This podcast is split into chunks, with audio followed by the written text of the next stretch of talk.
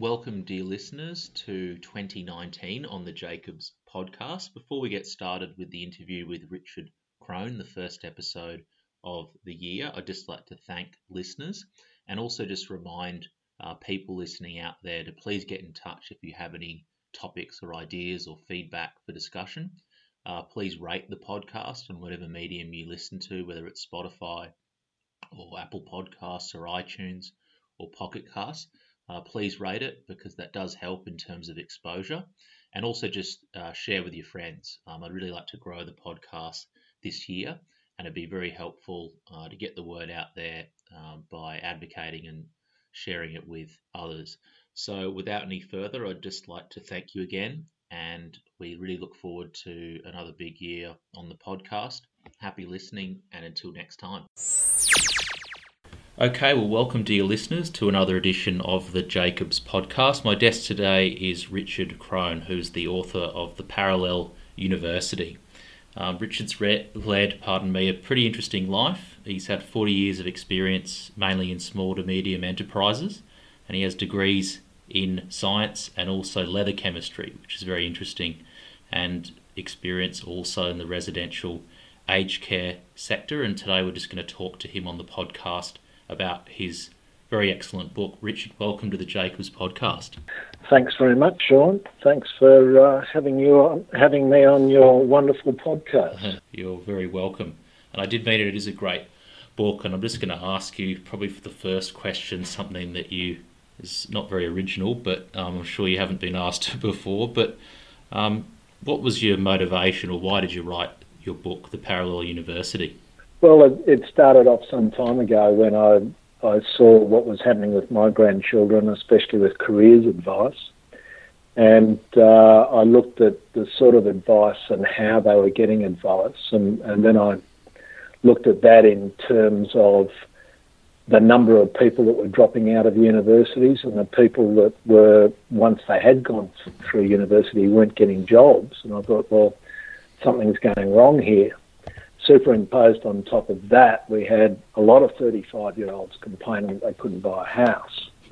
Um, there are three major expenses in your life that you have to you know, save up for. The first is buying a house, the second one's educating your children, and the third one's funding your retirement. And if you're going to achieve those three, you have to have some sort of plan in order to do that, and, and it takes some considerable time. And people obviously were waking up at 35 and 40 and then finding that they'd lost a lot of that time. Mm. Uh, I think the third reason was language. Mm. And, and this is more when I started to, you know, how do, how do I put all this stuff down? And the first thing I came across was was language. You know, there's a lot of um, research going on at the moment about what, what kids, especially in university, are thinking. Mm. And one of the questions was, you know, are you in for socialism or capitalism? Okay, so there are there are a couple of ways of creating or trying to create equality, and, and the first is the Lenin, Stalin, Mao, and Mao and Pol Pot way, which is to either kill people or take them out of existence, and the other one is to tax the rich to an incredible extent so they become poor. Well both of those have been tried. And what a lot of people don't realise now is that the high taxing way was was used in the UK, the US, and Australia in the 70s. Um, and if you look back through the Beatles repertoire, there's a song there called Taxman. And it says, I'm the taxman, one for you, 19 for me. Um, and that was uh, a comment on the 95% tax rate that they were paying in the UK. Mm. And the simple fact is that it, it didn't work. Both of those things didn't work. And as Einstein was quoted as saying, you know, the definition of insanity is doing the same thing and expecting a different result. Mm-hmm. So I, th- I felt it was important that people understood what these words mean. Mm-hmm. Another one that's topical at the moment is globalism and globalization. Mm-hmm.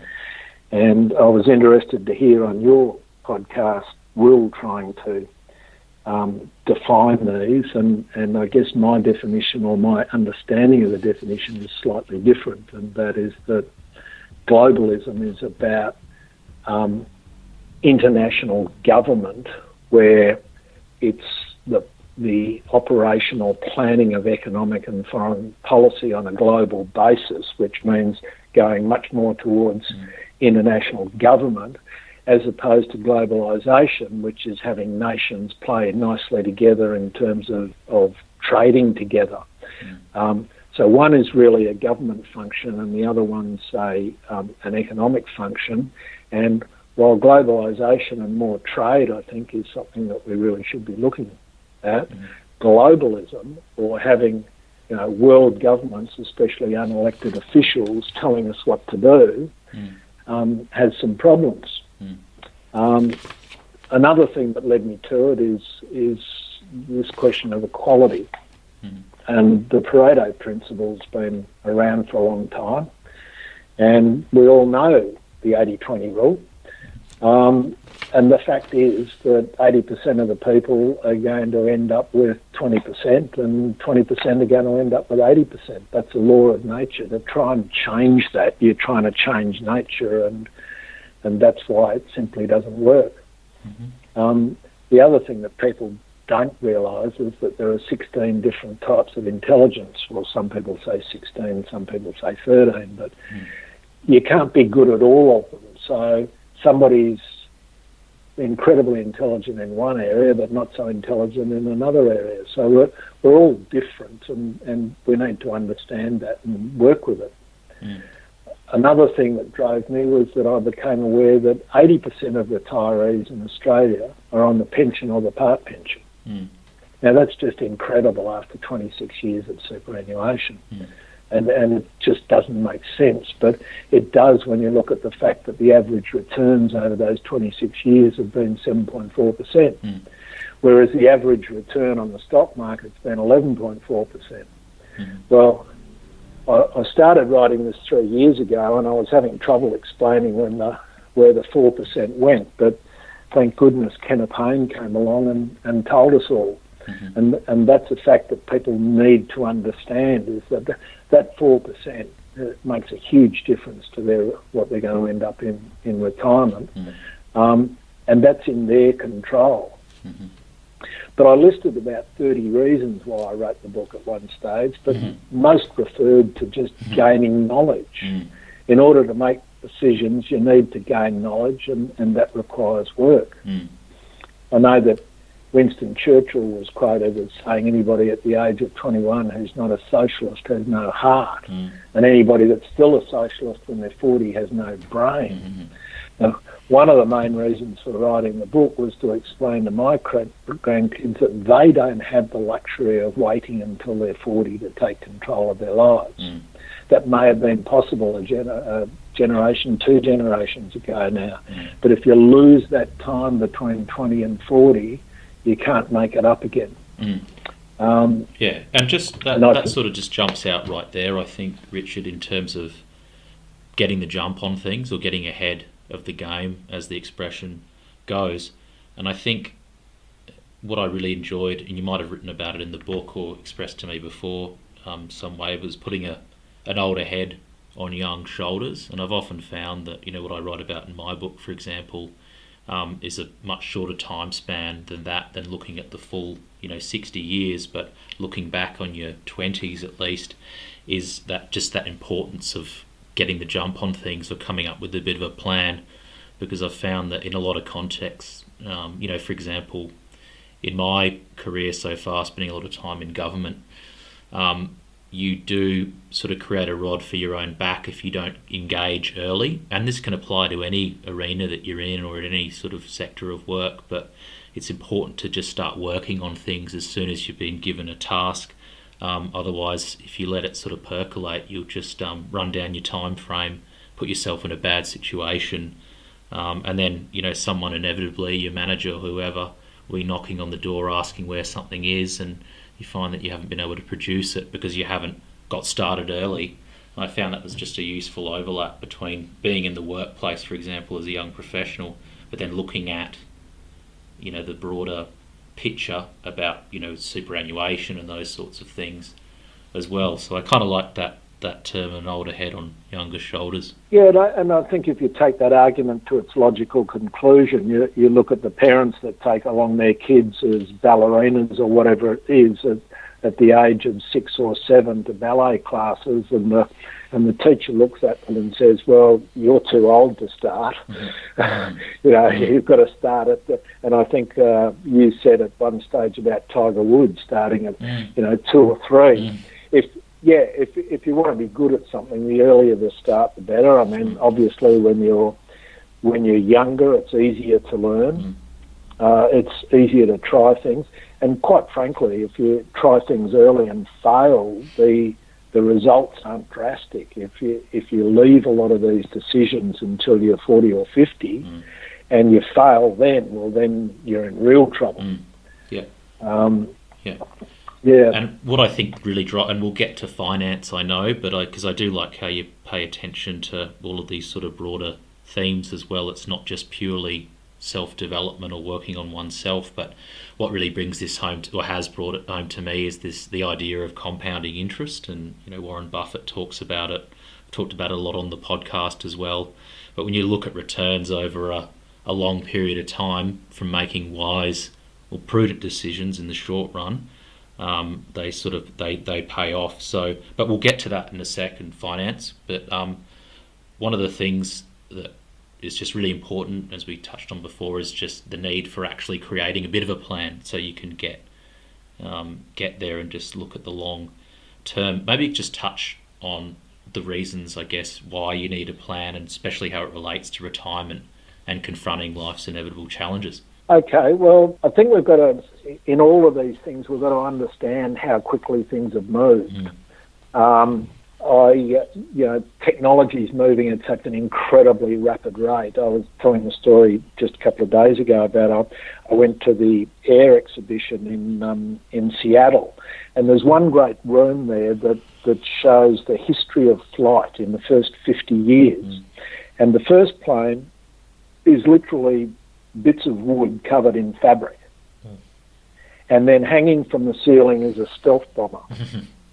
so the aircraft industry went from basically the first flight of the Wright brothers through the jet engines and stealth bombers in 50 years. I mean, that's just a huge change. And of course, when I was born, my life expectancy was about 60.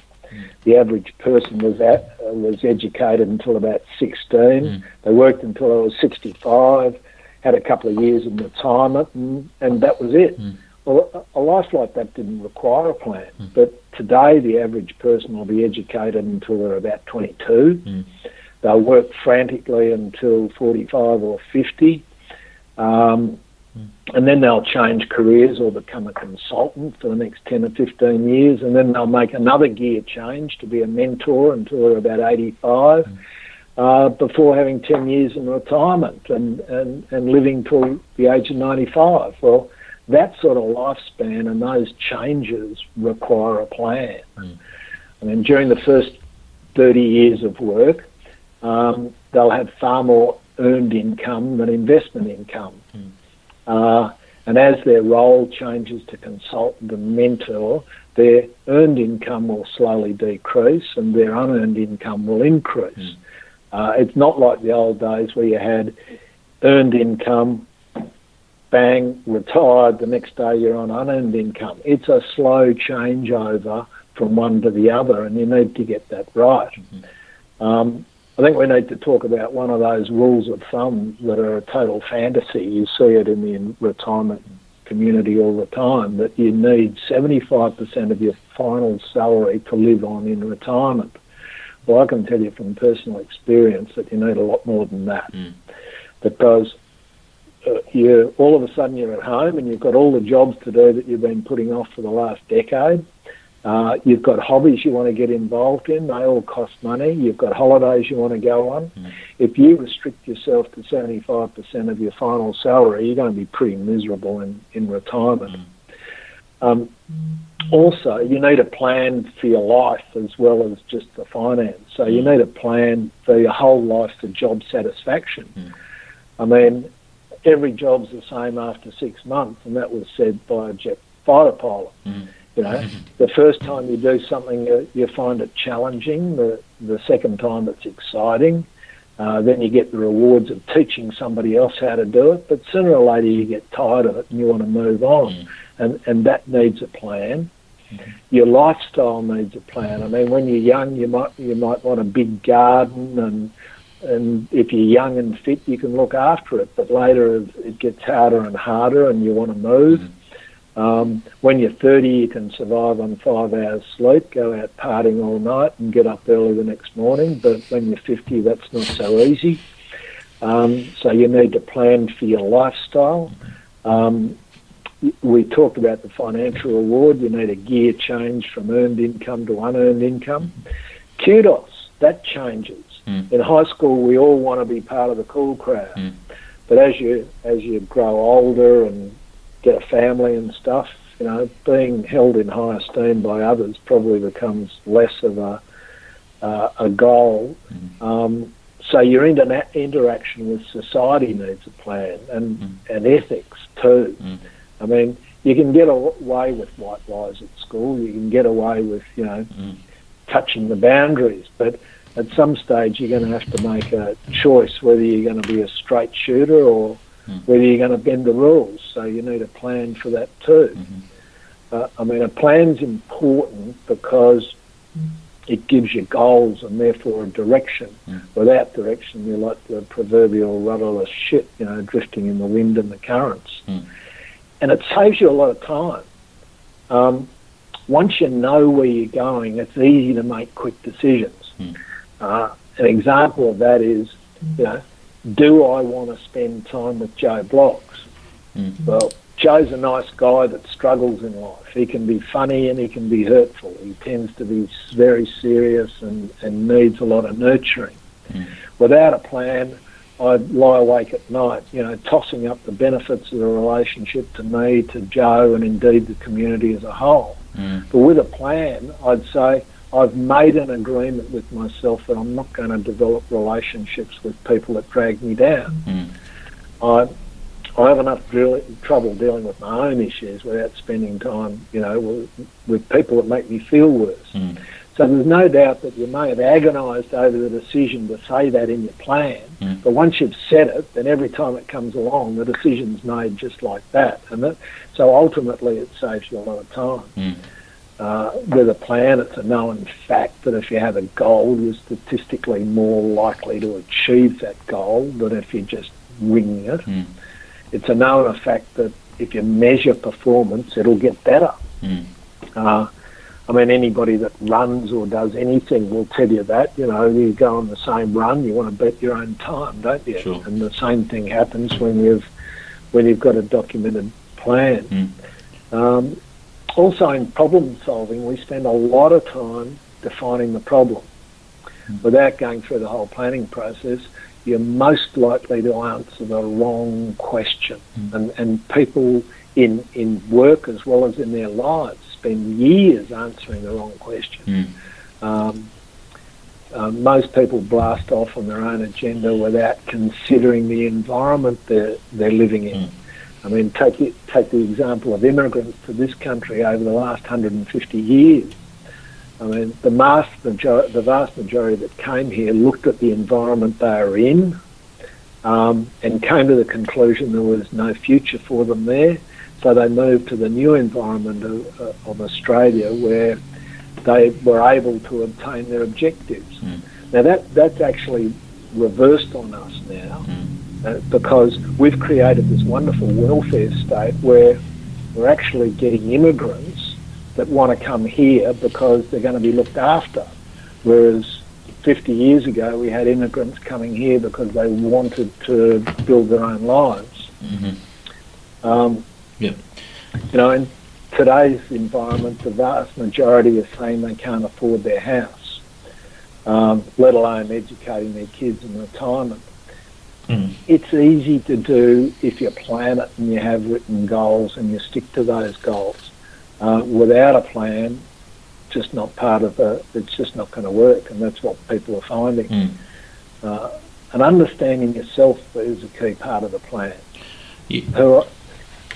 absolutely, I think um, one of the, one of the bits of advice I was given pretty early in my career from a mentor who actually wasn't too much older than me, but who was quite advanced in their career, and I was tossing up whether I should be taking a small secondment um, somewhere. And I think it was about 10 months or so, and at the time it was kind of a, a big deal thinking about if I wanted to do it or not. But he just sort of simply said that, you know, 10 months out of a 50 year career isn't going to sort of break things too much. And if you've got your sort of ideals worked out about why you're doing it, um, you know, it's to build skills. It's not going to put too much pressure on um, your ethics or be too much of a, a stretch. It'll increase your performance, but I think it sort of somehow generically gets you to a place that you're sort of thinking about in terms of a goal. Then you you know it's good to have a plan, but except um, you know also having some flexibility in it, but not to the point that where your goals are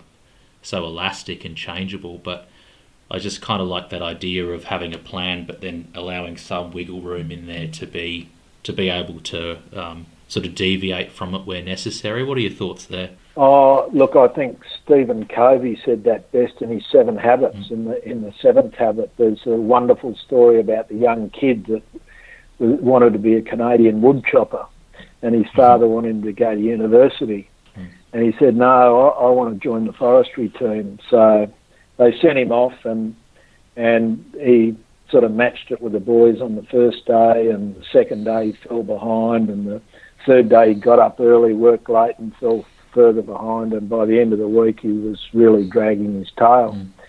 And he went up to the foreman and said, "Well, I, I really thought I was good enough to do this job, but um, mm. obviously I'm not." And the foreman said, "Well, why don't you go off to university? And if you ever think about coming back and having another go, I suggest you take some time out to sharpen your axe. and and that is just so true. I mean, if you want to get somewhere, you know, you're better off to sit down for an hour and mm. spend some time on sharpening your skills and mm. and getting your act together, uh, rather than just beating your head against a brick wall going nowhere. So I think you're dead right there. Mm. One of the other points too, I think, is just discipline, you know, and being able to stick to a plan if you've got one, as much as flexibility is important. But um, one of the interesting things when I think I cite it in my book, or at least I've pub- written about it before, but that Brookings Institution study from the US that if you graduate from high school, um, you you wait till you're age 21 to get married and have kids, and then you're, you know, if you keep a full time job, apparently statistically your chances of falling into poverty drop to about 2% um, if you just sort of follow that level of discipline. And I've always thought that doesn't seem like too high a benchmark, but sticking to discipline obviously requires a bit of resilience. And when you sort of look at the landscape today, Richard, and you did allude to it at the start, do you think we're losing resilience or we've lost it completely? Well, I remember in 1985 there was a TV series called Anzacs, and the lead character was played by Paul Hogan. Uh, and it was obviously set in the First World War, where the Anzacs were recognised for their resilience. And Hogs was asked in an interview, you know, where this resilience came from. And he said, "Well, I, I don't really know, but but you have to remember that the majority of Anzacs came from rural background, young boys that were brought up in the bush." You know, after a fire or a flood, the, the house was gone. They'd rebuild it. So when they were in a trench and they got bombed out, they just built a new home. It was normal for them. Mm. However, the Europeans have lived in the same house for generations, and so change was really difficult for them. When they got bombed out, their sense of loss was much deeper and much greater than it was for the Anzacs. Mm.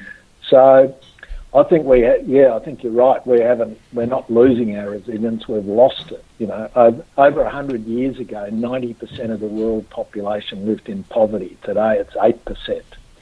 Um, at the same time, the, you know, the average couple had five children and was survived by only two children. You know, today, people say it's unnatural and horrific to have a child die before you. Then it was normal. Most children died before their parents children left school at 14 and had to fend for themselves. There's no comparison between the resilience required in the 19th century and the 21st century. uh, first really hit me hard after Hurricane Katrina. Um, I saw footage of these people in a football stadium basically throwing a tantrum demanding help from the government. Mm. Certainly in the 19th century, there would have been no thought of government help. Mm. Um, and in the 20th century, it may or may not have come, but now in the 21st century, that's what people look at first. Mm. I mean, what is resilience? You know, it's the, I guess, the, the ability to recover. Mm. And, and we don't recover anymore, either on either a personal level or a social level. Mm. As individuals, we tend to recall, you know, in shock and horror at the face of difficulties, and we look for someone to blame. Mm. You know, every time you see something go wrong, people want to blame somebody else, and, and then they want compensation for it. Mm. So they spend two or three years of their life going through a whole legal process of trying to find somebody to blame and then trying to get some recompense for it. And and that doesn't help them recover whatsoever. In fact, it puts the whole recovery process back. Um, it's really interesting, you know, it's watching small children. Uh, it was interesting. I used to watch the grandkids when they were running around, and you have some kids that are you know, when they've just learnt to run, they run forward and they trip over and fall flat in their face. Mm-hmm. Um, some kids will get up and carry on, and mm-hmm. and, and others will burst into tears. Mm-hmm. But what what I found was that the if you if you heard one of them fall, I'd just turn around mm. and look away from them. Mm. And nine times out of ten, they they'd get up and look to see if anybody was watching, mm. and if nobody was watching, they'd get over it and carry on. Mm. But if somebody was watching, then they'd burst into tears and, and want comfort. Mm. And I think that's what we've taught our kids these days is not when you fall just to get up and go again, mm. but to have a look around and see who's going to be there to comfort you and then pull your heart out. Mm.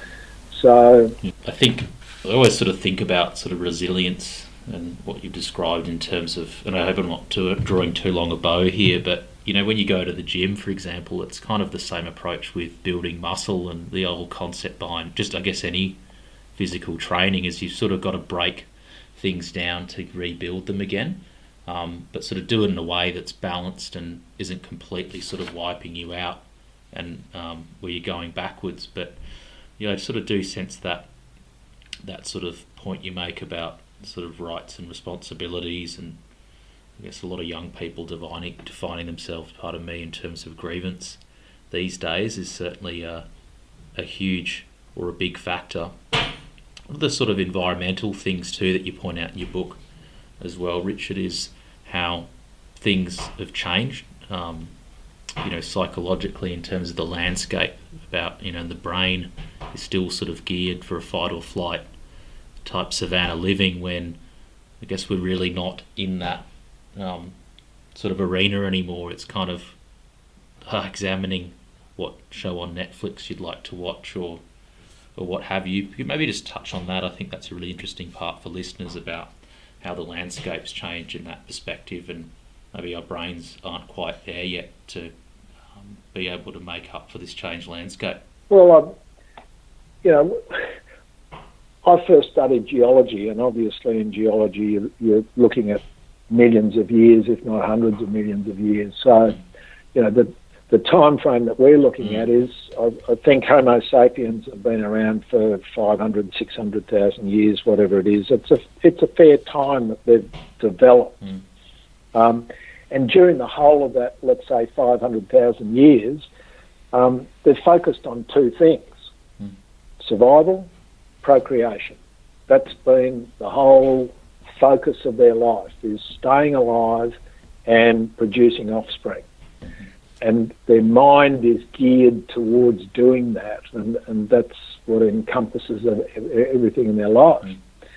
However, as the rate of poverty has dropped from 90% to 8%, we're spending less time surviving and we've got more and more time to interact with our environment, and, and this has produced huge psychological differences. Mm. Um, because the real meaning of life was survival and procreation. So mm. what's happened is we've taken away the meaning of life, and if you take that away, what do you replace it with? Mm. Um, and if you listen to Noah Harari, mm. um, he'll say, well, at the moment we've replaced it with drugs and alcohol and video games, um, but that's probably not the best thing. Mm. Well, it's certainly not the best thing. It needs to be replaced by something. I, I believe we need to replace it with a feeling of being useful. Mm. Um, I think that that encompasses who we are and, and what we are and where we're going is if we're useful in society, we're useful to our family, we're useful to ourselves, well, then we have a meaning of life. Just, you know, when we lived that rural lifestyle, somebody had the job of hunting, somebody had the job of gathering, somebody had the job of making clothes, building fire, and all that sort of stuff. Mm.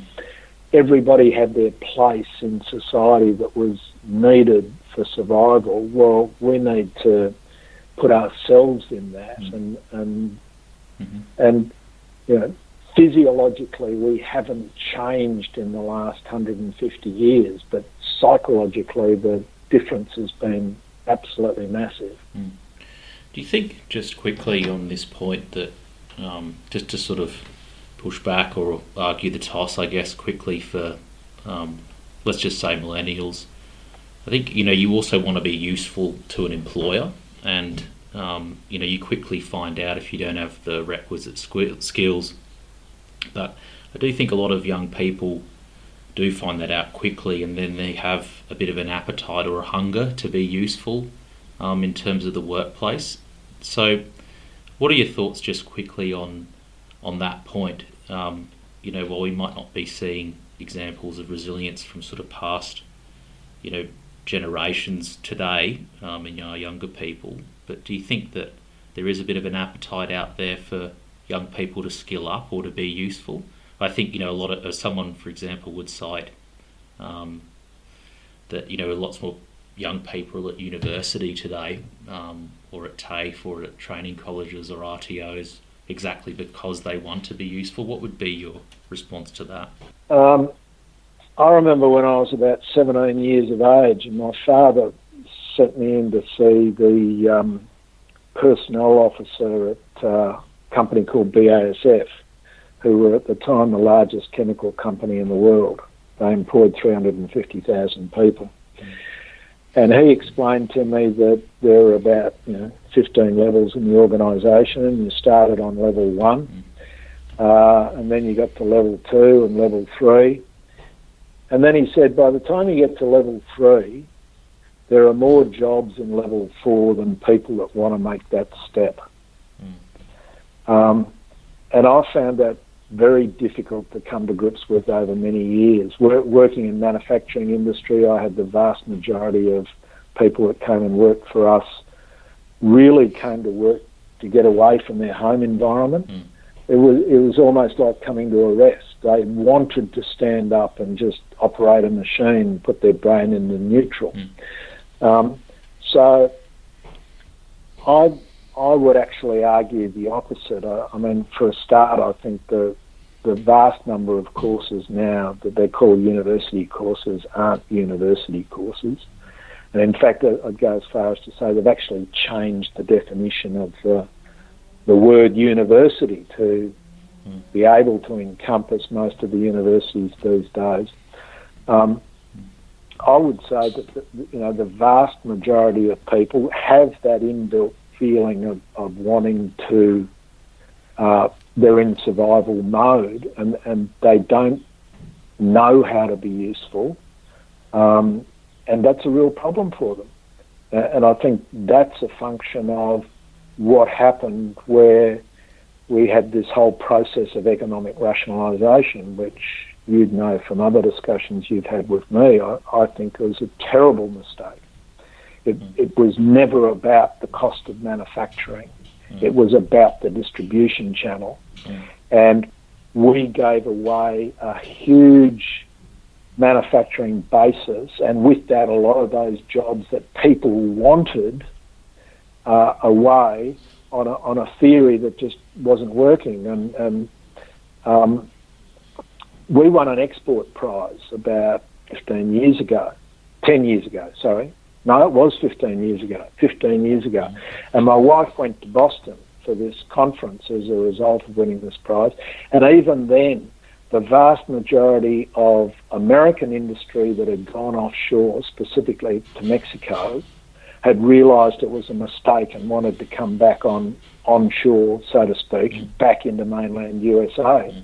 And of course, what Trump's doing now is just doing what they've been asking him for the last decade. Mm. We want to bring our jobs back into America. Why? Because there are people here that want to do them. We can control them better, and it's all about the distribution channel. So mm. I'd say that um, it, it's that Pareto principle again. You know, there's probably 20% of the population that want to go ahead and and create 80% of the output, but the other 80% of the people are just prepared to be led and want to be led and need good leaders.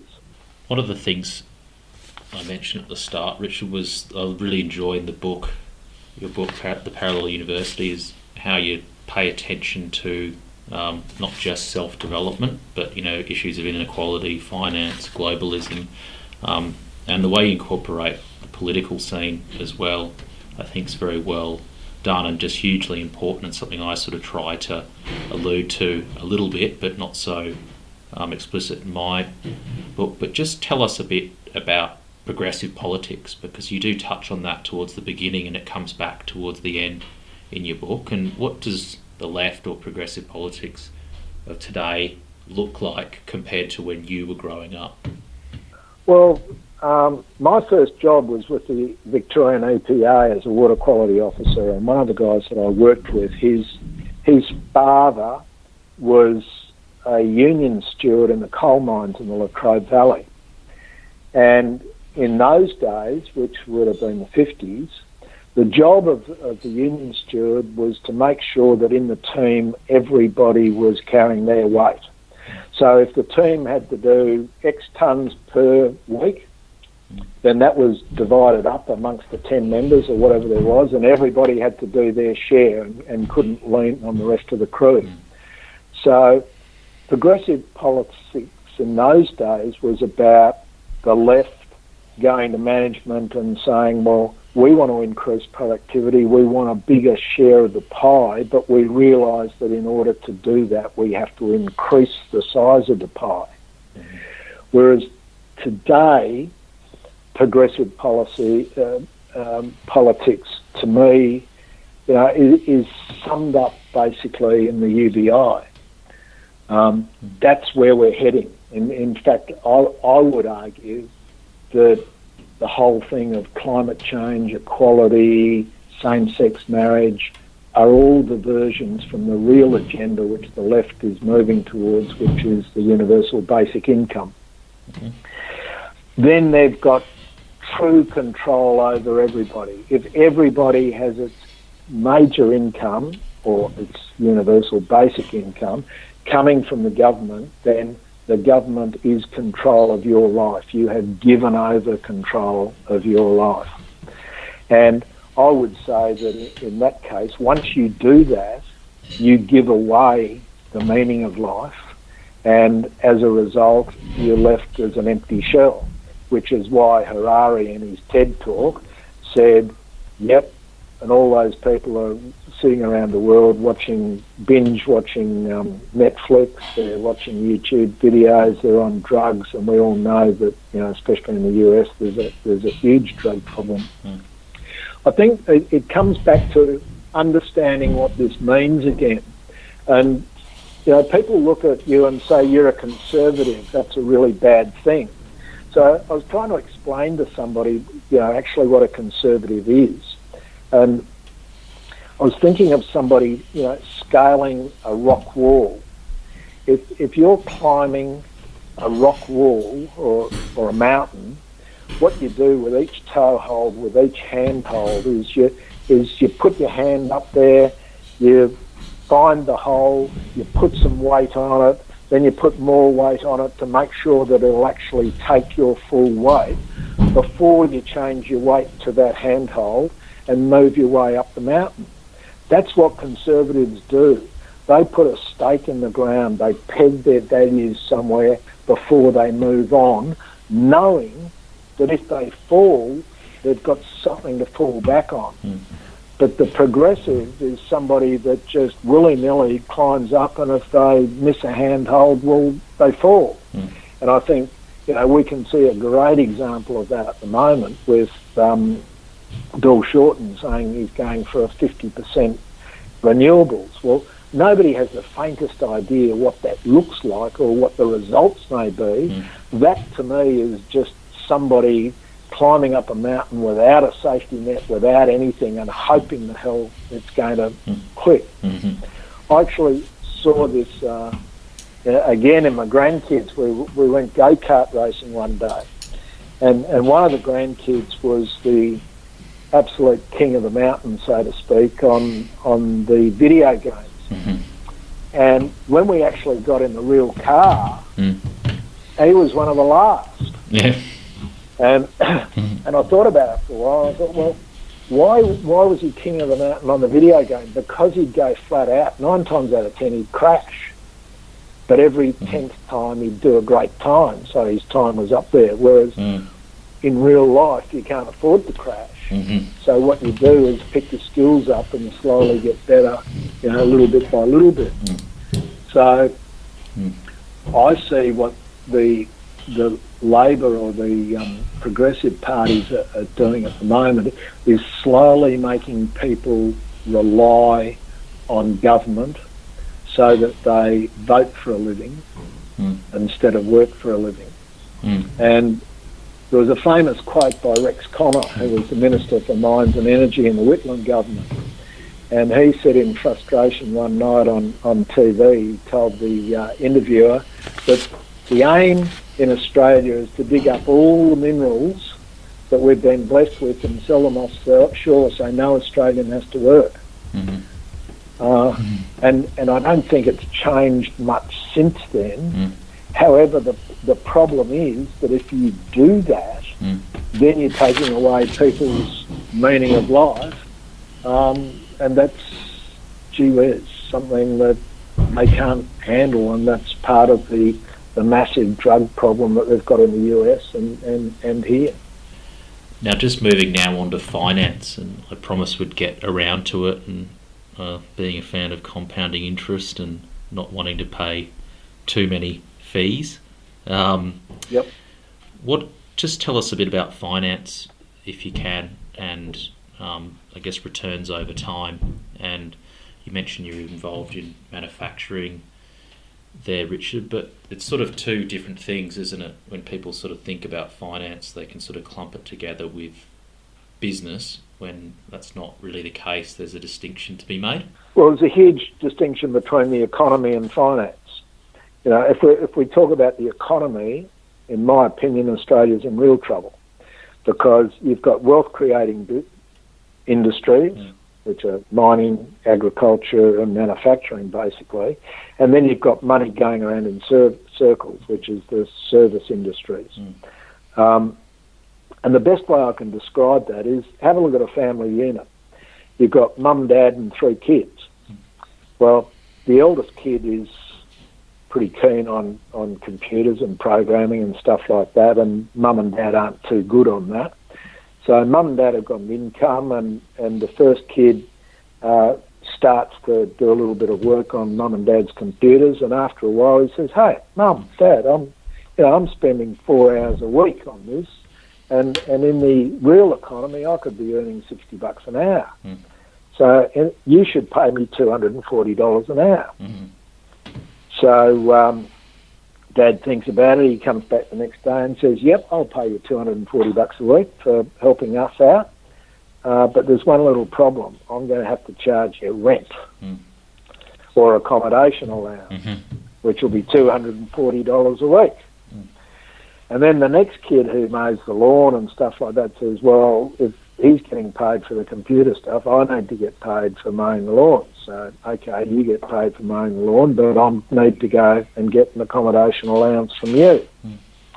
So there's no more wealth coming into the family, but there's lots of money going around the family in circles. Mm. Now, the problem in our economy is that every time it goes around, it's like the reverse of monopoly when you go past go, the taxman says, I'll take $200. He doesn't give you $200. So each time the money goes around in circles, uh, there's money coming out. So our, our manufacturing industries, you know, dropped off as a percentage of our GDP quite dramatically, which leaves us with the main earners of mining and agriculture. And we've got a lot of people in the economy wanting to stop that. They want to stop coal mining for a start. Uh, they want to stop gas production. They even want to stop produ- producing cattle now. That'd be the equivalent in the family of saying, "Oh, I don't like what you're doing for a job, Dad, so you'd better retire from your job, mm. and therefore we'll live on Mum's income." Mm. That's that's what we're doing in Australia, and we need to be incredibly well aware that, um, mm. unlike other countries in the world that don't have the resources that we have, um, they've developed manufacturing, agricultural, and, and service industries that get an income coming from outside their economy. We haven't done that. We're, we're in big problems. Mm. Now, superimposed on top of that is that after the GFC, you've got major economies like the US, the UK, uh, and Japan that effectively printed money um, their, their federal banks printed money, gave it to the governments, and the government lent it to people to go and do stuff. Mm. Now, what's happening now, of course, is that those governments are saying, well, we want our money back. Mm. And they're doing that by increasing the rates on it. Mm. Well, we didn't do that. We didn't print money and give it to people to go and make more money. We actually borrowed that money from overseas and gave it away in terms of uh, that drive on everybody buying a ute, uh, pink batts, school halls, mm. numerous computers for kids, all the rest. We gave it away so it's not earning any money. And now, as a nation, we've got to pay that back to the people we borrowed it from. So not only is our wealth creation dropping off, but we've got more and more to pay back. So that's the economic cycle we're in, and people need to understand that. Therefore, it's not looking rosy in the future. And I found it. I found it. I was absolutely blown away last night when you've got the the opposition spokesman for the Treasury telling Australians they shouldn't be buying shares in Australian companies. They should be buying international shares. Mm. I mean, that was I, I just can't. Believe, I still can't believe that he actually said that. Um, mm. But effectively, that's what's happened. And when you look at the, I mean, we've now got a 2.7 trillion dollar super fund.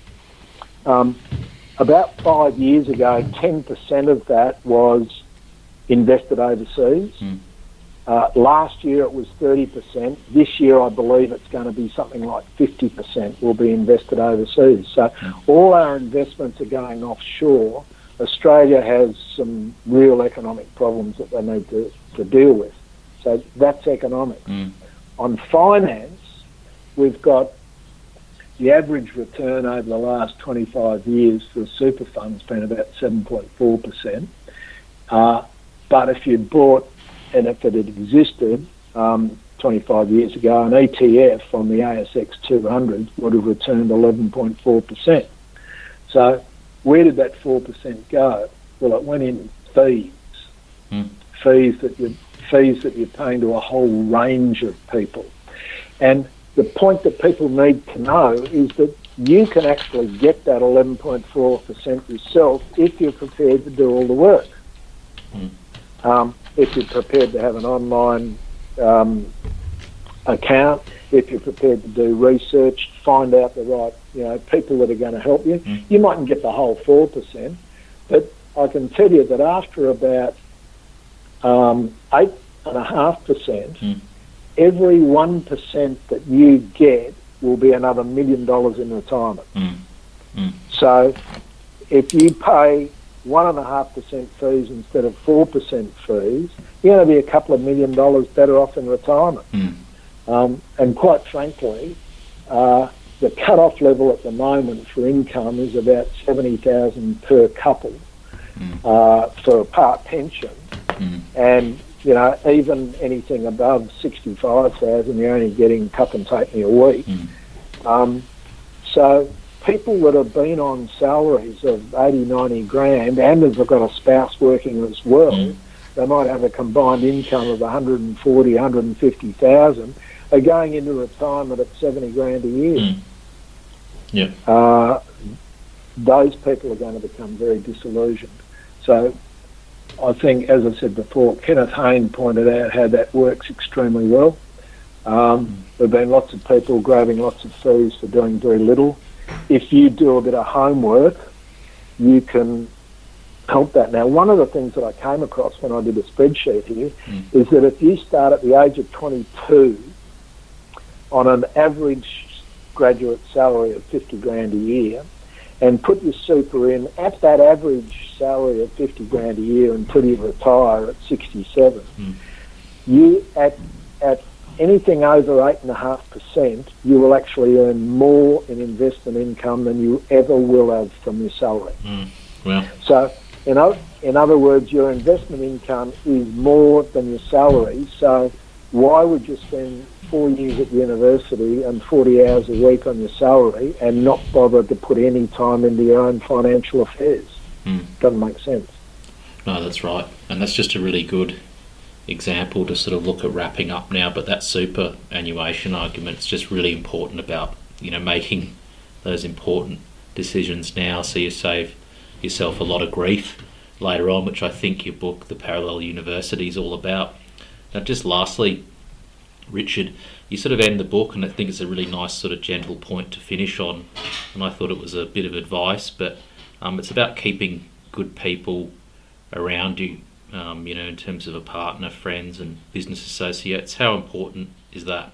Oh, look, I, I, I think it's incredibly important, and and um, over the over the break, I've I've just read um, Jordan Peterson's Twelve Rules of Life, and it's obviously one of his. Mm. Is for goodness sake, don't have people around you that are going to drag you down. Um, have people around you that are going to lift you up. Have people around you that are going to support you. Um, because we all know that if, if you do something and you feel good and then you do something else and you feel better and, and, and that's an exponential curve that, that keeps going. Mm. Whereas if you start to feel bad, then that's an ex- exponential curve going in the opposite direction Mm. until you slowly. Um, I at the final year of school, our headmaster got up and said, "You know, there are there are three ma- major times in your life: There's the day you you're born, the day you're married, and the day you die. Mhm. And you only got real control over one of them, so don't stuff it up." Well, I confess I did stuff it up. I, I had a broken marriage, and, and that was with somebody who did drag me down. And that's an incredibly difficult thing to, to get over. Um, is when you've got somebody 24 hours a day, seven days a week, telling you that you don't come up to scratch. Uh, it really does send you under. Mm. Whereas if you've got somebody that's continually supporting you, um, then that's something that's just going to lift you to, to greater heights. Absolutely. No, that's really great. Now, just lastly, where can um, listeners be able to get a copy of your book or perhaps even get in touch with you? What's the best way to do to find a copy? Um, well, it's on Book Depository. It's on Amazon. Uh, it, it was published through Connor Court, uh, and you can get it through Connor Court. Uh, It depends where you are in the world and and um, what what's particularly on at the time. But it's uh, I think the the last um, information I had is that um, probably Book Depository was the best. Um, because they're, uh, I think at the moment they're um, postage free, so yeah, And um, I'll put a link to the book, of course, with a few other things that we've mentioned um, in the podcast or in this episode in the actual show notes. So um, uh, there'll be a link there. Right. But um, Richard Crone, um, author of The Parallel University, thanks for joining me today on the Jacobs podcast. Really appreciate you taking the time and sharing some great lessons from what I think is a really, really handy book. So thank you. Thank you very much, Sean. Uh, pleasure to spend time with you as as usual, and uh, pleasure to get the word out there to the young people that the the hurdles put in front of them aren't quite as big as they might think they are, and if they look at it closely enough, they'll they'll find that they are that they are capable of jumping over them, and and they shouldn't you know put it off too long. And thank you, listeners, for tuning in to the first episode of 2019. That was Richard Crone, and his book is The Parallel University, available from all fine bookstores. Um, just a reminder, as what I said at the start of the show, to please get in touch if you have any ideas for future podcasts or if you have any feedback on that episode or other episodes. A reminder to please rate the podcast, whatever medium you listen to it on. Uh, please rate it or get in touch with me at seanjacobs.com.au if you have any further ideas for discussion or any topics you'd like to see explored or feedback. Um, and please share the podcast with friends as it's a key goal to try and grow the podcast and achieve as much outreach as possible in 2019. Thanks very much for listening, and until next time.